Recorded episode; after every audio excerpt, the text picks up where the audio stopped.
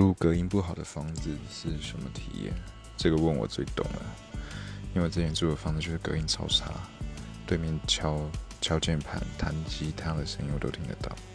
讲话，我最讨厌隔音不好那种讲话，要听的但又听不到，知道有人在讲话，可是听不到那里讲什么，那真的让人很恼火。而且戴上耳机，本来以为可以隔绝这个声音，其实不会，它只会让这个声音更明显。